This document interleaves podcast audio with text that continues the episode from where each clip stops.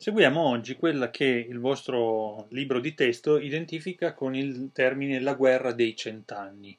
che effettivamente è stata proprio una guerra centenaria, perché iniziata nel 1337 e definita nel 1453, per cui è stata eterna come tipo di eh, lotta fra due monarchie importantissime del tempo, che furono la Francia e l'Inghilterra, e si protrasse così a lungo nel tempo perché intanto non dimentichiamoci mai che le guerre antiche, prima cosa, mm, si combattevano spesso e volentieri con il bel tempo, quindi nella brutta stagione tante volte non si combatteva. Eh, quando, piove, quando, pioveva e quando c'era la neve si tendeva a non combattere, per cui si dilatavano molto no, le battaglie dell'antichità. Poi perché ogni tanto c'erano delle paci, dei trattati, eh, addirittura in alcuni casi eh, si poteva diventare quasi amici per poi eh, il giorno dopo o poco tempo dopo scannarsi nuovamente sul territorio di battaglia. Sta di fatto che le vicende furono alterne, si alternarono tante situazioni differenti e la lotta fra queste due potenze del tempo, che furono appunto la Francia da una parte e l'Inghilterra dall'altra, si protrasse per così tanto tempo, eh, scialacquando le risorse finanziarie dell'uno e dell'altro Stato, mettendo in ginocchio la popolazione perché veniva tassata di più per avere più eh, entrate da destinare alla guerra, ai soldati, alle armi e quindi eh, fu un periodo buio da un certo punto di vista per, sia per la Francia sia per l'Inghilterra, ma vediamo per che motivo? Il testo vi dice che la dinastia regnante in Inghilterra era quella dei Plantageneti, si chiamavano in questo modo qua,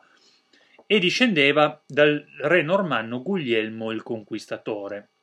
Vantava diritti territoriali sulla vasta regione francese della Normandia, quindi il re d'Inghilterra era una sorta di feudatario del re di Francia. Che cosa significa questo? Vuol dire che C'erano dei territori in Francia, soprattutto nella parte del nord della Francia e spostati verso nord-ovest della Francia, se guardo la cartina geografica, che in un certo senso appartenevano al, al regnante inglese, il quale, avendo dei territori fuori dal, dall'Inghilterra, eh, era come se fosse ancora legato ad un rapporto di vassallaggio fiducia, vassalli, ne avevamo parlato a suo tempo, con il re di Francia. È come se dovesse pagargli un tributo praticamente. E così era, perché in pratica, essendo suo vassallo, doveva tributargli onori e inchinarsi al suo passaggio. Eh, anche se questo probabilmente non avveniva, ma sta di fatto che nella piramide sociale, mm, sicuramente il, eh, sul suolo francese il re d'Inghilterra era al di sotto del re francese. Ad un certo punto della storia franca succede una cosa. Quando il re francese Carlo IV morì, non lasciò eredi maschi. Il problema dell'eredità è sempre un problema terribile, perché le discendenze, se si tramandano di padre in figlio, una volta che il figlio o non c'è o è morto, oppure c'è una figlia, e quindi non c'è una primogenitura maschile, si creano dei problemi enormi con gli alberi genealogici, perché chi diventa re? Chi ha il titolo per poter diventare re, dato che il figlio del re non c'è?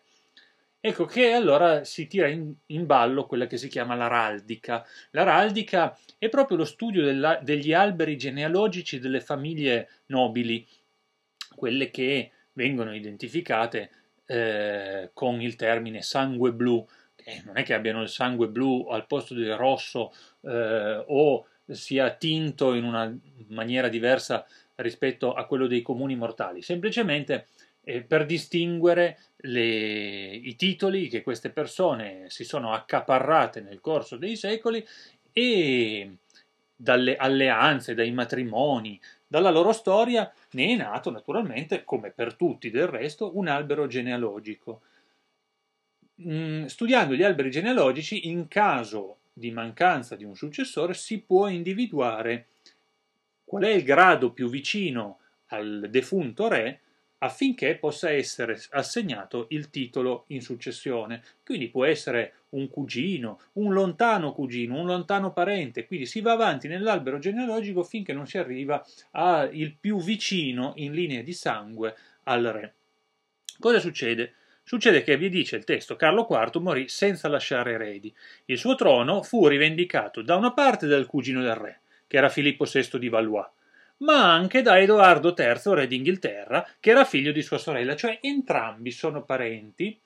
più o meno dello stesso grado, allo stesso modo appartenenti all'albero genealogico, con un piccolo problema. Uno stava su suolo franco, l'altro stava su territorio inglese. Tutti e due dicono io sarò il legittimo successore del re, del re di Francia e stabiliamo chi, lo, chi debba essere in questo caso il legittimo successore, però perché dato che siamo due dobbiamo scegliere tra uno e tra l'altro. Dato che non si arriva ad una soluzione con l'araldica, quindi con lo studio degli alberi genealogici, perché tutti e due dicono abbiamo lo stesso titolo e la stessa importanza nel nostro albero genealogico, la questione più semplice per risolvere questi problemi è la guerra, come sempre sappiamo. Ecco perché, per sciogliere questa contesa, iniziò questo scontro lunghissimo denominato proprio Guerra dei Cent'anni. Quindi vedete che a volte succedono dei grandi pasticci per delle questioni che apparentemente possono sembrare da poco. Naturalmente questa non era una questione così da poco, perché si trattava proprio di eleggere, di nominare, diciamo così, non eleggere, ma di nominare il successore del re della, del, del, del, eh, di Francia ma eh, sta di fatto che portò più di cent'anni di guerre con tutte le conseguenze che già conosciamo. Vediamo che cosa succede durante questo periodo. Il testo naturalmente ve la fa molto breve. La storia, durando cent'anni, avvolge tantissimi episodi di vario genere, eh, anche molto importanti, non solo per la Francia e per l'Inghilterra, ma anche per gli altri stati limitrofi, cioè confinanti alla Francia e mm, alleati o no, vicini, lontani a questo, a questo tipo di guerra, sta di fatto che quello che succede inizialmente è che l'Inghilterra ha la meglio perché ha un esercito di fanteria, i fanti erano quelli che andavano a piedi, molto allenato, molto attrezzato per questo tipo di combattimento eh, è sicuramente più valido in quel contesto di quello francese e comincia ad avere la meglio. Cominciano a vincere delle battaglie contro i francesi, sta di fatto che il re franco comincia a perdere popolarità perché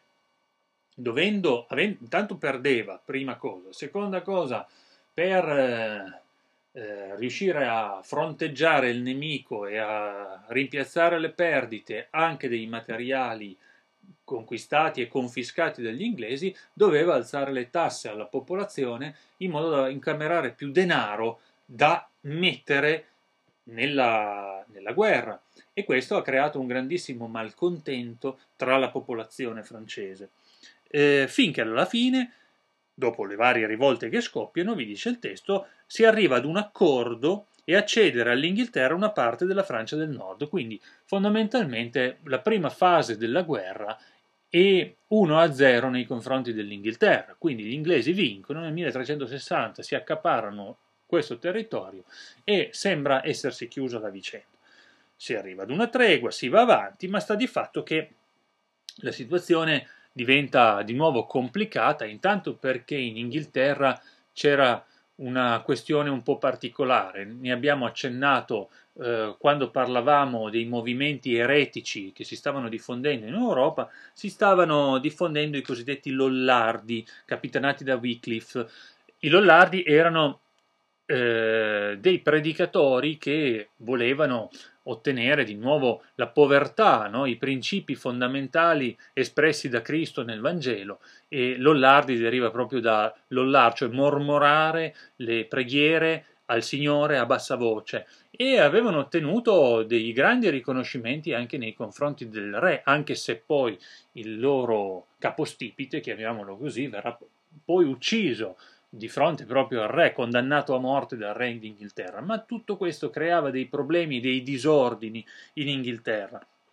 Ed ecco perché, una volta che fu ristabilito anche questo ordine, i francesi contrattaccarono di nuovo gli inglesi sperando di vincerli perché erano minati dall'interno da questi problemi, ma anche questa volta gli inglesi furono ebbero la meglio contro i francesi e vinsero nella battaglia di Azincourt che, e riuscirono ad arrivare persino a Parigi. Oltretutto la Francia aveva avuto nella sua successione regale anche un periodo sfavorevole perché Carlo VI, che era uno dei successori dei Valois, era pazzo e quindi eh, questo squilibrio mentale fece molti danni alla corona e al suo seguito. Sembra tutto perduto e effettivamente sarebbe probabilmente finito in questo modo, no? la storia della guerra dei cent'anni, se non che successe un fatto molto strano, anche per la storia stessa, quasi inspiegabile. A volte nelle vicende umane capitano questi fatti che talvolta vengono letti come eventi soprannaturali. Entrò nella storia dei libri di storia proprio e anche nella storia reale la vicenda di Giovanna d'Arco, eh, una ragazzina praticamente eh, giovanissima che sosteneva di sentire le voci di Dio, sentire le voci provenire, delle voci provenire dal cielo che, le, che la obbligavano praticamente a partire, ad armarsi eh, con le armi di battaglia a partire a fianco dell'esercito francese per andare a sconfiggere gli inglesi. Questa ovviamente era una cosa insensata, soprattutto per i tempi. Primo perché era impensabile che una donna potesse andare a fare la guerra, prima cosa. Seconda cosa, era impensabile che una donna che sentiva delle voci, quindi probabilmente pazza, potesse mettersi a capo dell'esercito francese per andare a, a combattere una guerra contro gli inglesi. Sta di fatto che batti e ribatti questa giovanissima ragazza riuscì addirittura a farsi a trovare udienza di fronte al re di Francia, il quale le diede udienza, la fece esaminare eh, da dei teologi e da delle persone molto colte per capire se era, era, pazza o se sapeva quello che stava dicendo. E questi teologi dissero che sapeva molto bene quello che stava dicendo, cioè il, i messaggi che dava erano eh, conformi a quello che predicava la religione cristiana e a quello che sosteneva la Bibbia. Di conseguenza, pur essendo analfabeta e totalmente ignorante, perché mai era andata a scuola o aveva avuto un'educazione di un certo tipo, quindi di tipo religioso, nonostante questo i teologi e i grandi dotti e, sapienti del re eh, la giudicarono idonea a questo compito. Ed ecco perché forse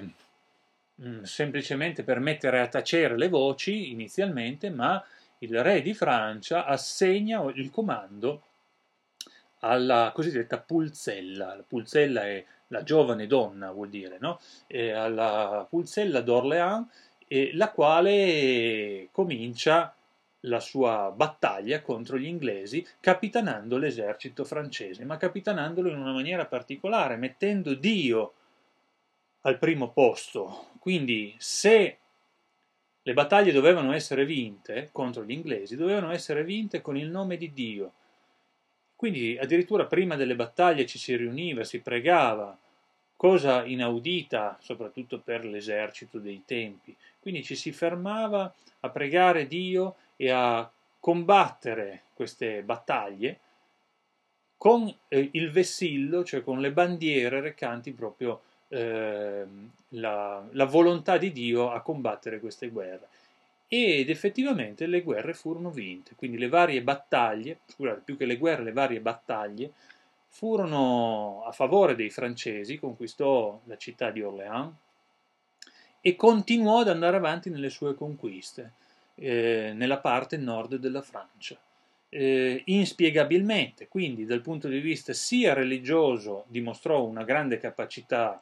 di parola, di comprensione dei testi, sia dal punto di vista militare e strategico, di nuovo impensabile, perché mai aveva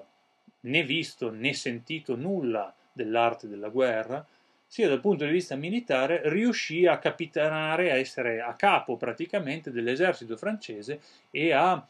eh, procedere alla conquista di molti territori e città. Come finì questa storia? Finì malissimo perché eh, Giovanna d'Arco fu fatta prigioniera dai, eh, dagli inglesi, forse per tradimento francese, quindi c'è anche una storia un po' complicata dietro la vicenda di Giovanna d'Arco, forse fu tradita dai francesi stessi, sta di fatto che i francesi non pagarono il riscatto per ottenere indietro Giovanna d'Arco dal, dal rapimento inglese. Quindi colei che aveva salvato la Francia, che l'aveva resa forte nel nome di Dio e aveva liberato i territori francesi dagli inglesi, fu abbandonata dai francesi. E non fu questa la brutta fine, perché il brutto finale fu che una volta in mano agli inglesi, Giovanna d'Arco fu processata eh, con un processo che fu una farsa, quindi un processo che non contò nulla praticamente, eh, fu accusata di eresia, già sappiamo cosa vuol dire questo termine, e morirà bruciata sul rogo dai, dai, dagli inglesi. Eh, molti secoli dopo l'inizio del 1900, Giovanna d'Arco, Giovanna d'Arco sarà proclamata santa dalla, dalla, Chiesa cristiana proprio per questa sua tenacia e per essere morta ingiustamente, ma combattendo una causa che era quella voluta da Dio. È una storia molto particolare questa, se qualcuno vuole approfondirla ci sono anche dei film, diversi film che tratteggiano la figura di Giovanna d'Arco ed è comunque ancora oggi una, un personaggio controverso nella storia, non ben classificabile dal punto di vista proprio mh, per eh, dei, dei, fatti che vi ho raccontato e per eh, il modo di agire eh, che risulta tutt'oggi abbastanza inspiegabile per alcuni versi. Il vostro testo prosegue con eh, non più la questione francese ma la questione inglese presentandovi la guerra delle due rose. È una questione semplicissima se la vogliamo andare a vedere alla, alla, sua origine, alla sua base. C'era una lotta tra due famiglie che si volevano accaparrare il, il potere e si chiama Guerra delle due rose, come avete l'immagine a pagina 326, perché lo stemma di queste due famiglie conteneva due rose, una bianca e una rossa. Per cui è una guerra semplicemente tra due famiglie che vogliono avere il potere. Come si conclude questa guerra? Nella maniera più semplice e banale possibile, facendo sposare uno di una famiglia e una di un'altra famiglia. Quindi si poteva risolvere immediatamente il problema in questo modo, ma c'è voluta una guerra. Alla fine, salito sul trono, eh, Enrico VII, il sovrano, inaugurava così la nuova dinastia dei Tudor che sostituisce poi la dinastia dei Plantageneti di cui avevamo parlato precedentemente. Guardatevi ancora le pagine successive, pagina 328 e pagina 330, dove vi parla della reconquista spagnola. A partire dai primissimi giorni di scuola eh, ho sempre insistito su una data fondamentale, che era il 1492, una data importante perché segnava, segna nella storia dell'uomo diversi eventi importanti, quali la scoperta dell'America, una cosa, la morte di Lorenzo il Magnifico, signore di Firenze, l'inizio del Rinascimento e quindi la fine del Medioevo e la Reconquista spagnola. Eccoci qua arrivati a questo punto, a questa data importante. La Reconquista spagnola è semplicemente la cacciata degli invasori, molto tra virgolette, della penisola iberica, invasori che erano gli arabi da un lato e ne abbiamo parlato parlando dell'Islam e della espansione dell'Islam in giro per l'Africa, per eh, l'Asia minore e nella penisola iberica, quando c'erano le lotte tra gli Abbasidi e gli Umayyadi. La Spagna era in mano, gran parte della Spagna, degli arabi, che la resero importante dal punto di vista architettonico, lo abbellirono, eh, la resero un centro culturale importantissimo dove si copiavano i libri, dove si tramandava la filosofia, dove c'era una grande libertà di pensiero, soprattutto per i tempi, ma verranno cacciati da quel territorio. Eh, oggi possiamo ammirare ancora i grandi capolavori dell'architettura araba a Granada e in diverse località della, della penisola iberica, vennero cacciati dalla Spagna e si insediarono i, i re eh, cattolici e iniziò una nuova fase con Isabella di Castiglia e Ferdinando d'Aragona. Isabella di Castiglia sarà proprio eh, poi quella che crederà nel viaggio di Cristoforo Colombo che guarda caso proprio in quell'anno, in ottobre, farà la sua scoperta epocale.